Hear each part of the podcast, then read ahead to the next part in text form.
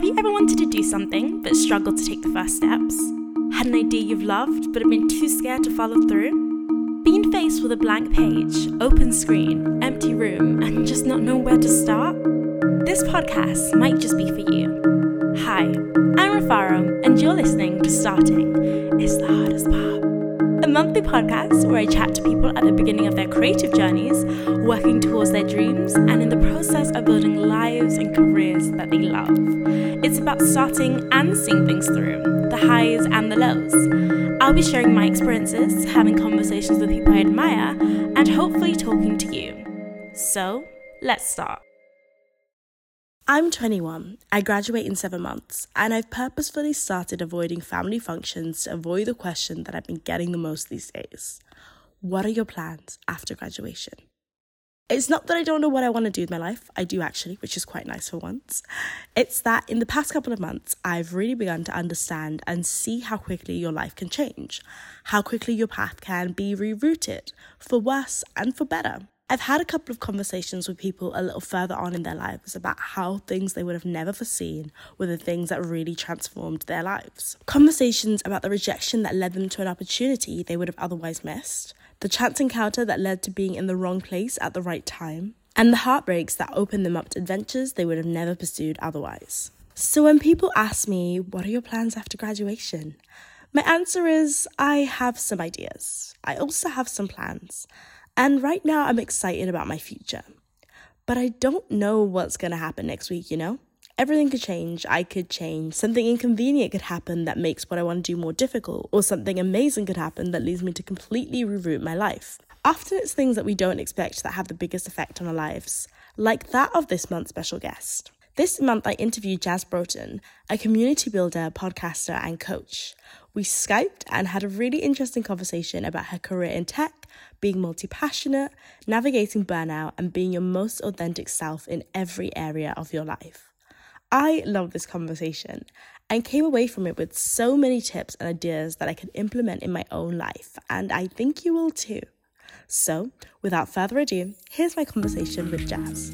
So could you start off with introducing yourself? Who are you and what do you do? Okay, so the who are you is really easy. My name is Jazz Broughton. I'm 29 years old. And what do? I work in tech as a customer success manager. I work with groups and individuals as a life coach. And I'm also a workshop facilitator and podcaster. So when you graduated university, did you know that you wanted to get into coaching, speaking and writing? No.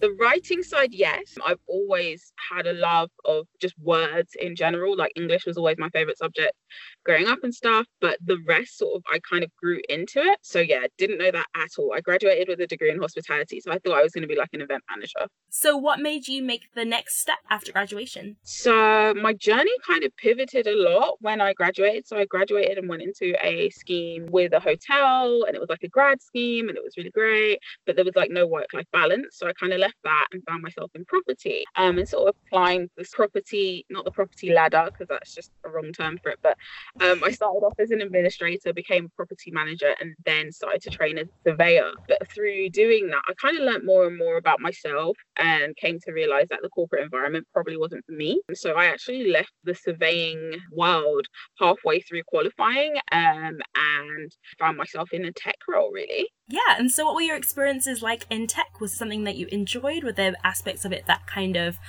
made you make that push into going into writing and coaching? Yeah, 100%. I think working in tech worked for me. Like I've always been a creative person. I've always been a person that has lots of ideas, and tech really encouraged me in that. And then it also threw me into the world of startups, where you essentially are able to see how easy it is for people to just create their own thing. Or like even on a granular level, like the first job that I worked at, the first company that I worked at, the CEO was pretty much the same age as me. So on a day-to-day basis, you're looking at people that's like, you're a CTO, you're a CEO, and we're not wildly different. So I kind of worked in tech, and actually my journey into coaching and then the speaking and facilitation actually started out with an experience of burnout, which I think is common in tech. I think it's common in general. You know, we're always told to work hard. You know, we've got ambitions and we think if we do the late hours and the early mornings that it will all sort of rack up. So I kind of went that route, and it was more intensified, because in a startup there's freedom, but nobody teaches you what to do with it. So you kind of get given this laptop, lots of trust, a 24-hour office building, and off you go. So there's also then no real controls when you're coming in early and leaving late, especially if you're in a small company. When I joined, I was like employee number 46. Uh-huh. So we all kind of would club together, and there was just this culture of getting stuff done, which in and of itself was not bad. Like, I'm, even till this day, like many years later, I will pull a later night if I want to. The only difference now is that I'll come in slightly later the next day, or, it wouldn't be a thing that is like 7 days a week, or I'm taking the laptop home at weekends. Like, it was that sort of stuff. Like, I had struggled with anxiety since university, so that also compounded it as well. So I was just operating at a really high level of stress, but I didn't realize it because the anxiety had made me feel stressed a lot of the time anyway. But I essentially remember going into work one day and getting out of the tube station, having a panic attack. And that for me was the moment where I was just like, okay, something needs to change. I kind of got into the office, still grabbed my laptop, which sounds nuts, right? I was lost in the source completely. So I kind of got in, grabbed my laptop, the head of people, I had a chat with her to let her know, like, I'm going home. And obviously she was just like, please don't take your laptop. And I was just like, no, but I just two emails and, that sort of thing. And she kind of gave me grace around that. And I promised her, like, I'll take it. I'll send the two emails and you won't see me online. Like, I promise, I'll switch off. Like, I know what I need to do to get back. So I kind of took 2 days out of the office, came back, and everybody was like, oh my gosh, you were unwell, we missed you this week, that sort of stuff. And I was just like, wasn't unwell, had a panic attack coming outside the office. And then, like, a lot of people were like, oh my gosh. And then a few people were just like, I have those too, and oh my gosh, yeah. Because at this point, like, I think that's what happens when you kind of have this huge life lesson where you're just like, this is what it is, this is what I did wrong, and like, this is why you shouldn't do it, and we deserve better lives. Like, that was my whole thing. So I was very much just like, I've lived with anxiety crazy. Not the first panic attack I've had, but I know that it means I'm not taking care of myself. I don't have boundaries. Like, stuff is important. So yeah. So from there, those conversations, I then went back to the head of people and I said, look, we have something here that we need to do something about, because if everybody's struggling with similar sort of side effects of poor work-life balance, we need support in terms of getting that balance back right, because I don't want other people to burn out. We need to kind of facilitate a culture that is a bit more open in terms of mental health and like things like that. So they brought in a coaching company called Sanctus. Check them out, they are amazing. And we all got coaching. We got life coaching every 2 weeks, and there was no stigma around it. It wasn't like, oh, if you have a coaching session then that's your lunch break. No, it was like, hey, are you popping out for a coffee? Oh no, I'm going around the corner for my coaching session. So it super normalized it, and for me it was amazing in terms of my road to recovery and my action plan from that experience of burnout. I loved the fact that I could just fix myself. I didn't love it at first. Like, my first coaching session, I was just like, can you tell me what to do, please? Thank you. So I am here to challenge you. I'm here as a sounding board. And I was just like, okay, sounding board is cool, but what should I do? And then after a while, I got used to it. And I got used to hearing my own voice and figuring out my own solutions to the challenges and my own sort of plan and all of that stuff. And I was just like, this is amazing. I want to create this space for other people. So from there, I kind of sent a lovely email to the head of people. And I said, look, this thing is amazing. I want to learn how to do it for other people. Will you support me in doing this? So I'd found a sort of course that wrapped around work. And by this time, I was already doing drop-in. So I had already messaged them and was like, people feel comfortable talking to me about mental health because I've been so transparent in mine. Like, I'm not qualified, but could I spend some time each week just listening to people who want to be heard? So I was also doing that as well, and was like a mental health champion alongside a few other people in the company. So yeah, it started off from there. Like, I started the course in September of 2017, finished it in January, the following January, which was also the same month that I got made redundant, the December before. So January was a unique month in that it was like the month where I was essentially being paid to job hunt, but also the month that I got the certificate.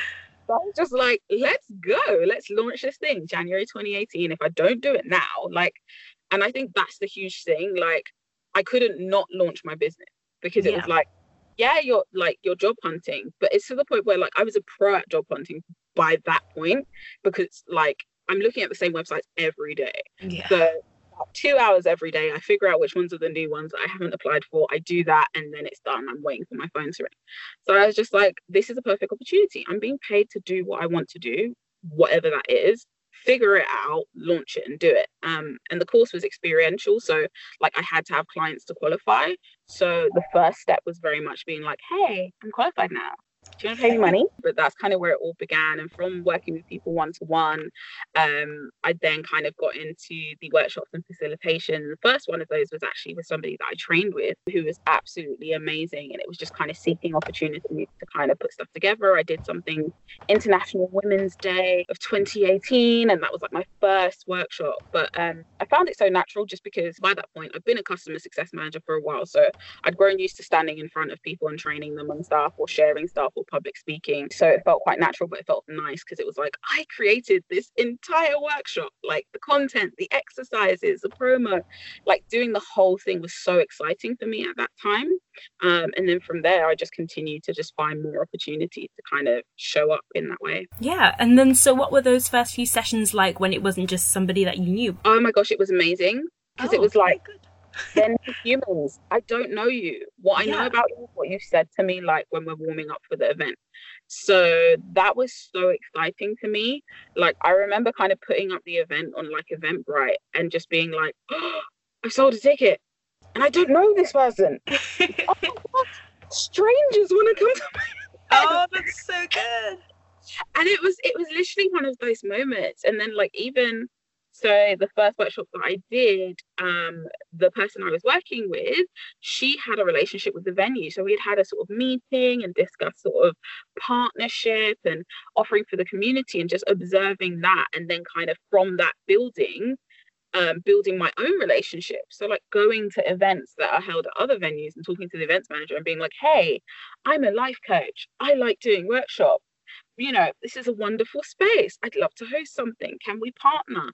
And like every time I kind of shot my shot in that sense, that was a moment, because it was just like, oh my gosh, you want to work with me? You want to give me space? Yay! Yeah. So I would say that described a lot of the first year of the business, was like just throwing something at the wall and seeing what sticks and being excited at everything that sticks. You put on your website that you work with people who already have everything that they need to start, but are just trying to find that like final motivation, that final pull to help them. What are the kind of challenges that you found in people like that, and how has that impacted the way that you coach other people? So in terms of having the stuff that you need to start, I think a lot of that is like, I believe that everybody has everything that they need, even more so when you kind of look at it from the sort of first world problems lens. Like, we have devices, like we've got access to people, like you can slide into people's DMs, like you can follow somebody on Twitter, and if they're open you can message them. But more like on the grassroots level, you can find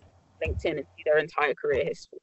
People are sharing content online. Like, it's all open for us once we know what we actually want to do. But that's like in terms of business. But in terms of people and themselves, I think a lot of the time, I don't know, it's like when we're children, everybody believes in us. They tell you every day, like, you're the future of the world, of this generation, of London, of your family. Like, you get so much in terms of building your esteem. That's amazing.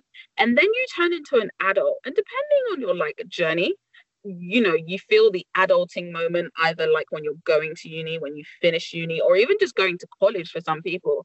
And then that sort of slows down, and people stop telling you they believe in you, and they stop telling you like you can do anything and be anything that you want to be. So then we kind of stumble through life like half believing that we're good at stuff and half believing that we can do stuff. And you know, you see it online and people go, you know, JK Rowling got signed at this age, it's never too late and stuff. And we go, oh, that's nice, but not necessarily. Like, we don't apply it to ourselves, not in any anyway. Like, we'll give it lip service, but we won't actually be like, wait, if I start this thing now, like I could have a whole business by X day, or I could have reached this point by X day, you know? So I love working with people and helping them find their potential. That's always been Like, I like using the term unearthing when it comes to working with people as a coach, because it's there. Like, your confidence, your creativity, all of it is there. It's just you kind of forgot about it. I really like that term that you used, the term of unearthing. So what are kind of the biggest challenges that you found that other people need to overcome in order to unearth that aspect of themselves? Huge amount of it is confidence, because it takes a certain amount of confidence and bravery to slide into people's DMs or to say, hey, I'm doing this thing. The other thing that I find, like, procrastination is a huge thing. Yeah. That's personally, something that I experienced firsthand. Yeah. And a lot of the times when we unpick procrastination, it actually leads to fear. And those fears are often quite deep rooted. They're often based on your beliefs. Like, what do you believe about what's the worst that could happen and what the best that could happen? And that kind of then gets you kind of, I call it stuck in the mud. Like, you get stuck in the mud, where it's just like, I can see the thing, but I don't believe I can get there, or I'm scared to take that first step because I feel like I'm going to sink even deeper, or like all of that stuff. So I think confidence, you know, unpicking the procrastination, unpicking the fear. And then I think a lot of it is the practical stuff. Like, as a one-to-one coach, I never tell anybody what to do. It's definitely not instructional. It's about kind of amplifying the person's voice. But what I do love about some of the workshops that I do is that I'm able to kind of be like, do this, check this out, talk to this person. Yeah. Because like, a lot of the times, and that still comes into a lot of coaching sessions where, you know, one of the most powerful questions is, who do you know that can help you with this? Do you need support in this? What is in your way with this? What do you lack? If like resources or money was no issue, what would you do? And then people start to actually think. And I think that's the power of coaching and of personal development, is that it changes your perspective. Like, I think a lot of people's perspectives are limited. It's, I can only do what I've seen other people do, the end.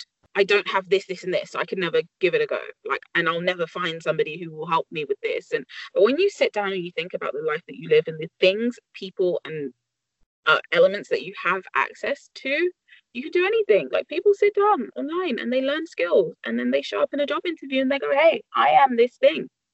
Like, I've done the work. I wasn't it 6 months ago, but I'm this thing now. I'm qualified. Yeah. And so would you say, like, me personally, whenever I do an interview with somebody or just like chat to somebody, I come away from it, even if I've like, if it's like a conversation with my friends and I've been trying to help them, I always come away with it with more lessons for myself than for the other person. So would you say that you've learned a lot from coaching about yourself? And if so, what are those things? Oh my gosh, yes. So that's like probably one of the biggest parts of like when you train as a coach, they teach you how to kind of switch off your own thoughts and remind yourself that it's not about you. So you really learn how to listen really deeply. But part of what makes that easier to do is that you empty your mind before a session and after a session. So if I'm meeting a client or I'm on a call with a client, I'm not thinking about work because I've taken about 30 minutes to switch off completely. And if I'm thinking on anything, it is literally just about, okay, what did we discuss in the last session? Where are we trying to go? You know, where do we really want to push? And then at the end, it's the same as well. So usually my reflections after sessions, that's where like I'm able to journal and be like, when this happened, it resonated with me, but I'm not allowed to feel it in the session. Yeah. So it's kind of a bizarre sort of like filing of thoughts and emotions. Yeah.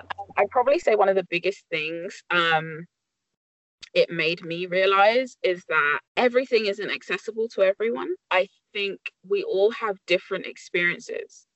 Like, we all have a different life path. So depending on what you've seen, certain things will be easier to you than other things. So like, I find myself to be very confident. I'm not confident 24/7, not at all. But I know I get that from my dad. Like, my dad is like a social butterfly. He gets up and speaks. He's the type of guy where like he'll be in a circle and he's just talking to people at a networking event, but you think he's like presenting this big speech, but he's just talking. Yeah. Like, that's what I grew up watching in terms of like, this is how you can talk to people and stuff. Yeah. And impact people's lives and all that. But it's like, okay, I know that that's where I got that from because I had that experience and I saw it. So I think a lot of it was like, it taught me a lot of empathy. It made me think of relationships that I've had in the past where I've probably not connected with somebody because I've been like, how can you not know that like that would not be okay? So it's stuff like that personally. Yeah. But also I think it's the confidence. When I work with people that want to do things that are similar to what I'm doing, and again, I don't bring myself into the situation, it reminds me of why I do what I do. It reminds me of how important it is to share my own journey through like amazing things like this, through blogging, through events, just through people that I meet, like how important it is to kind of be quite transparent, because you lose nothing by doing that. I walk away with more knowing that the one experience that I've been through has been able to impact 20 more people, because I've just been like, look, this is how it was for me. So I think it is very, very much, those are the things that I learned, I think, if I answered that right. No, yeah, definitely. So to pivot a little bit, I first heard about your work when you were about to launch the Palm podcast. So I was just wondering, like, where did that initial idea come from, and why did you decide to share stories in that way as opposed to just like blogging or Instagram photos? Yeah. I like people. They are great. And even though, like, I've always considered myself to be a writer, I realized, and this is one thing that I saw through coaching, through conversation, people say things that they didn't realize they said. Interesting. Yeah. So, through conversation, you'll go to places and you'll remind yourself of stuff that you wouldn't if you were writing it down. So if I'd asked people to write their stories, they would intellectualize it. That's so true. And edit it. And talking, you're just talking. Like, even when I record episodes with people, I say, look, it's raw, uncut, fly on the wall stuff. So even when I say, yeah, I'm going to edit it, I'm literally chucking on an intro and an outro, and we're putting it out there. I want people to meet you. So I think that's a huge part in me choosing the podcast. I'm a chatty patty, so that works as well. Yeah, it's always good to have a chat. Like me, I literally do this podcast, I can just speak to people who I find interesting. I love it. Yeah, and it's literally that. And I think and it's so cool that you saw me when I did that, because that was like almost a year ago now, but I started the podcast not necessarily in podcast form, had kind of dropped in my spirit at the same time the business did, but it was always one of those things where it's like, until you actually take form in my mind, I'm going to park you, and I'm just going to keep adding notes to you until the time is sort of right. So it was about 8 months in the making, and then it got to the point where it's just like, I need to do this, because it actually started off from the redundancy. So when I got made redundant, with about 40 other people. So it was this really bizarre thing where we were all kind of going to coffee shops and pubs and sitting next to each other on our laptops applying for jobs. And I'd be sitting with my friends and they'd be looking at jobs and they're just like, oh, this is amazing. Oh, but I don't have that, and I don't do that, and I've never done that before. And I'm just like, wait. We've worked together. Like, what's happened in the past 2 weeks that you completely forgot that you did this and you said that, and that was your initiative, and you definitely have that skill, and that one like is on its way.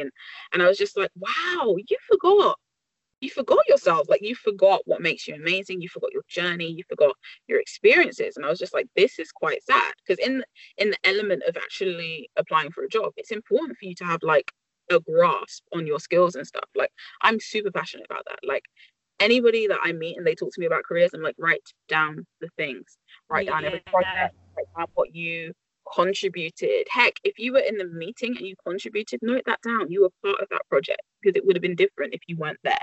So I'm a big fan of getting people to do that. But when I kind of step back and sort of, you know, you kind of litmus test it, and I'm just like, do you find that you remember your like stuff, or do you think like you get through it or over it and then you move on to the next? And a lot of people are just like, I just move on to the next. And I was just like, but the things that you've been through, other people could learn from. And like, should also take a moment to be like, hell yeah, I'm a badass, I went through that, I did that, that was me, I did that. So, that's what it was. And then I was just like, I want the project to be inclusive, so I want to choose a number that isn't limited. So I was just like 250. A lot of people think it has like a special significance, it just doesn't. So there's like 250 stories, because my vision is to just have a big folio of stories where people can go to a website, type in a keyword, so procrastination, climbing mountains, failure, business, motherhood, you name it. I want people to be able to go there and connect with real humans and listen to raw, uncut conversations about people's experiences with those things and learn from them. So that was like, that's it. That's the vision. I have a long way to go, but I'm not giving up. at all. That's perfect, because it's like a great podcast and I think it really needs to be out there in the world. So me, I've had some of my like biggest career / passion epiphanies in the past year while recording episodes of this podcast, because like, as you said, people say things in conversation and they forget it, and it's so impactful to other people's lives. So what would you say are some of the biggest lessons that you've learned from when you've been doing interviews with other people? Like, what kind of little epiphanies or lessons have you taken away from the people you've spoken to? I think the tenacity of humans. The strength of humans. Like, some of my earlier episodes, I was talking with a lady and she was telling the story of how she became pregnant, and like most people were just like, oh, you're gonna slow down and stuff. She was like, no, I'm gonna qualify. She legit was like 8.5 months pregnant, sitting the final exam for, she was learning coaching actually, so she was doing a coaching qualification, but it was an exam, and she was just like, I brought my mum with me, so she was on the other side of the door just in case my boss broke, but I was going for it because I needed to do this for me, but also my child. And I was like, wow. Like, people have, you know, and you hear it and you see it in the films where they're like, you work multiple jobs to live the dream or to be able to afford to live in a certain place, but that, it's real. And the toll that it takes on people, the emotional grit that it takes for people to continue to go for what they want, inspires me. Every episode inspires me with that.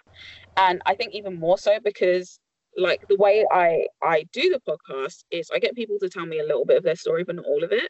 I get like the nice highlight reel on the form, and then it's just like, so, you know, this happened in your childhood, you know, you've had this disability, and it's like, you know, I connect with these people online. It's like, you wouldn't know that they've overcome all of these things to become where they are. So yeah, the tenacity of humans inspires me. Like, my favorite thing to do, like recording the podcast, is now like some kind of therapy for me. When I'm feeling down, demotivated, or like disconnected from my mission, I record with someone.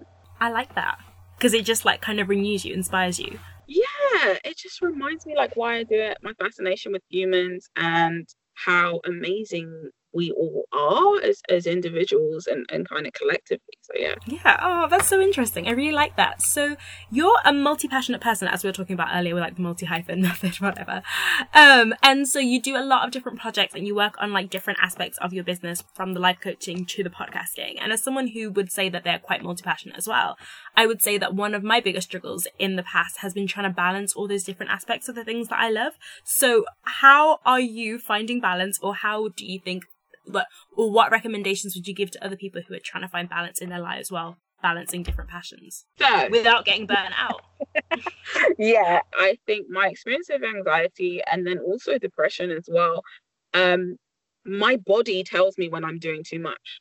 So I try and engineer my life so that I don't get to the point where my body's telling me that I'm doing too much. Because if my body tells me that I'm doing too much, I have a window of about, I'm going to say, 3 days to chill out, switch off, take off more, before it just gets worse and then I'm like conked out. So yeah, I would say it's a juggling thing. I'd probably say the most important thing is to be honest with yourself about it. Like, be honest when you've done too much and figure out how you can not do that. Google Calendar is my life. I probably should have started with that.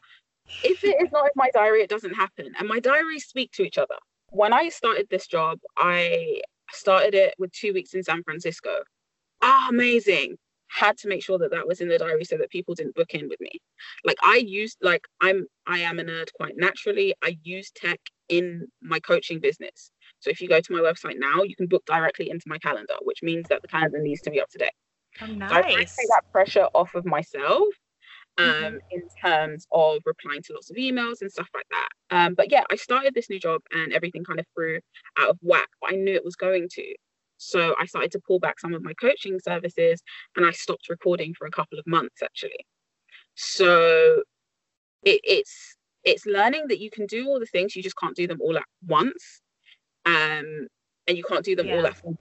Like, anytime that I've tried to do too much, I've become disappointed in how I've done any particular thing, if that makes sense. So if I'm like recording and have a coaching session, and then I'm like writing a blog post, please believe that blog post will probably never see the light of day, because I'm looking at it like, what's the point here? What are we doing? So yeah, chuck everything in a calendar, rely on some tech. You know, don't be afraid of some tech. Tech is good. I love tech. And just evaluate it as time goes on. I think like I'm intentionally multi-passionate, like, and I think a lot of that kind of goes back to the childhood. Like my mom's a graphic designer and administrator, and my dad's a DJ and a carpenter. My dad especially, he's been both my entire life.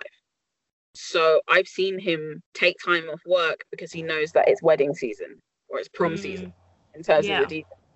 And I've seen him be himself everywhere. So both of his jobs know that he has the other job. So that was the thing for me when I launched my business. It was like, okay, so I'm applying for jobs, but I've also launched a coaching business. How is this going to work? Mm. And I was just like, there's no other way for it to work for me personally than for it to all be out there all at the same time. So my CV will say coaching. My LinkedIn will tell you that I do coaching. My website also at the time, it doesn't at the moment, but it had my full CV. And you can click the button to find my tech experience.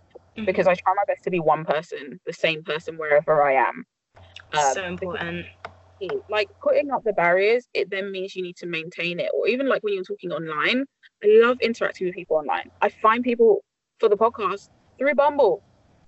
Like LinkedIn, emailing, Twitter. I cannot physically have like a personal account and a business account for every single thing. So it's just like, just be the same person. And to be honest, my experience in both helps the other. Like a lot of people ask me, oh, so do you want to run your business full time? And I'm just like, no, I kind of like doing both.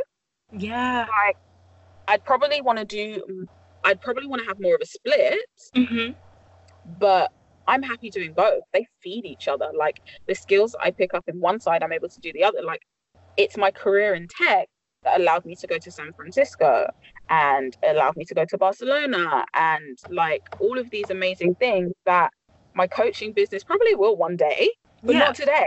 Yeah. So, you know, I went to San Francisco and then I met with people and I found people that want to be on the podcast. Why? Because I'm the same person everywhere. And it was like, it was a balance. So finally, what are you looking forward to most in the last quarter of 2019? So the last bit of 2019, it is literally just planning what I want my business to look like in 2020. Yeah. Like this year, things that I didn't expect have come along, things that were on my vision board have come up, things that are still on my vision board haven't appeared yet. So a lot of that is there. But I think it's just more like building a foundation, like finding a way to serve the community, like through my newsletter, through workshops, through the podcast. Like that's a huge part of the end of 2019, like trying to really get the episodes that I've recorded out, but really gather more and more stories, because I think that it's a huge part of my mission. It's so fulfilling to me. And if I'm honest, up until like I took a good 6-month break from recording from like March until last month. So there's a lot of people that I've met that I'm like, yeah, let's record. And it's like, okay, I'm recording in like 3 months. It's like, okay. Yeah. So I think that's a huge thing. I think also kind of stepping into myself. Like the first year of my business was very much like, let me try everything and figure out who I am and how I can show up. And also there was a lot of like, I hope they like me. Yay. Yeah. Whereas this year it's like, no, I've done workshops. I can pitch. I've worked with clients that have got results. Like I've been able to create content. I'm able to sort of network. I know what I'm about and what I do. So I think 2020 is very much about me stepping into that. It's just setting up the pathway. I think that was a huge thing this year.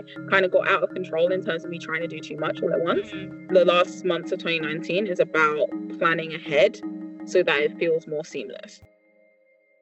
That was such a great conversation. If you want to learn more about Jazz, attend one of her events, or book a live coaching session, visit her website, justjazz.co, or follow her on Instagram and Twitter, where her handle is also justjazz.co. What can I say? I am a planning stan. I regularly update my vision board, have a pretty detailed, though often changing, 5-year plan, and frequently manifest myself buying a beautiful 2-floor apartment in the city, with skylights, floor-to-ceiling bookshelves, and of course a rooftop garden where I host an annual bonfire night winter barbecue. And I think for the most part it serves me well. But one thing that I've learned recently is to step back from the plan sometimes, to look at the world outside your plan and the life that's actually happening to see if something needs to change. If something that you love is no longer good for you, if the idea of busy is putting you on a path towards burnout, and if what you've been striving towards is still what you actually desire. This podcast is about starting. It's called Starting is the Hardest Part. But something that I got from this episode that I hope you got too, especially now as we reach the end of the year, is to really assess your priorities. Look at the life you're living and make the adjustments you need to look after yourself and maintain balance. In 2 weeks, on November 18th, I'm going to be releasing the second bonus episode in which I'll be talking to Jazz about the hard parts. But until then, I hope you have a great start to November. And if you have a dream you've always wanted to pursue, an idea that won't leave you alone, or just a little something that excites you, today is the perfect day to start. Starting is the Hardest Part is a podcast released on the first Monday of every month. You can get in contact with me at the email address startingpod@gmail.com or send me a tweet at @RafaraFaith. That is RufaroFaithh. If you want to help support this podcast, could you do me a massive favour? Send me some feedback. In the show notes, there's a link to the survey for this episode, and I'd love it if you told me what you liked, didn't like, or would like to hear more of in the next episode. Your feedback would really help me grow and make each episode better than the one before, so if you can, thank you so much. And I really hope you have a wonderful few weeks until we chat again, and also, you know, a wonderful life after that, but I think that wonderful life would be sustained by continuing listening to Starting is the Hardest Part. Bye!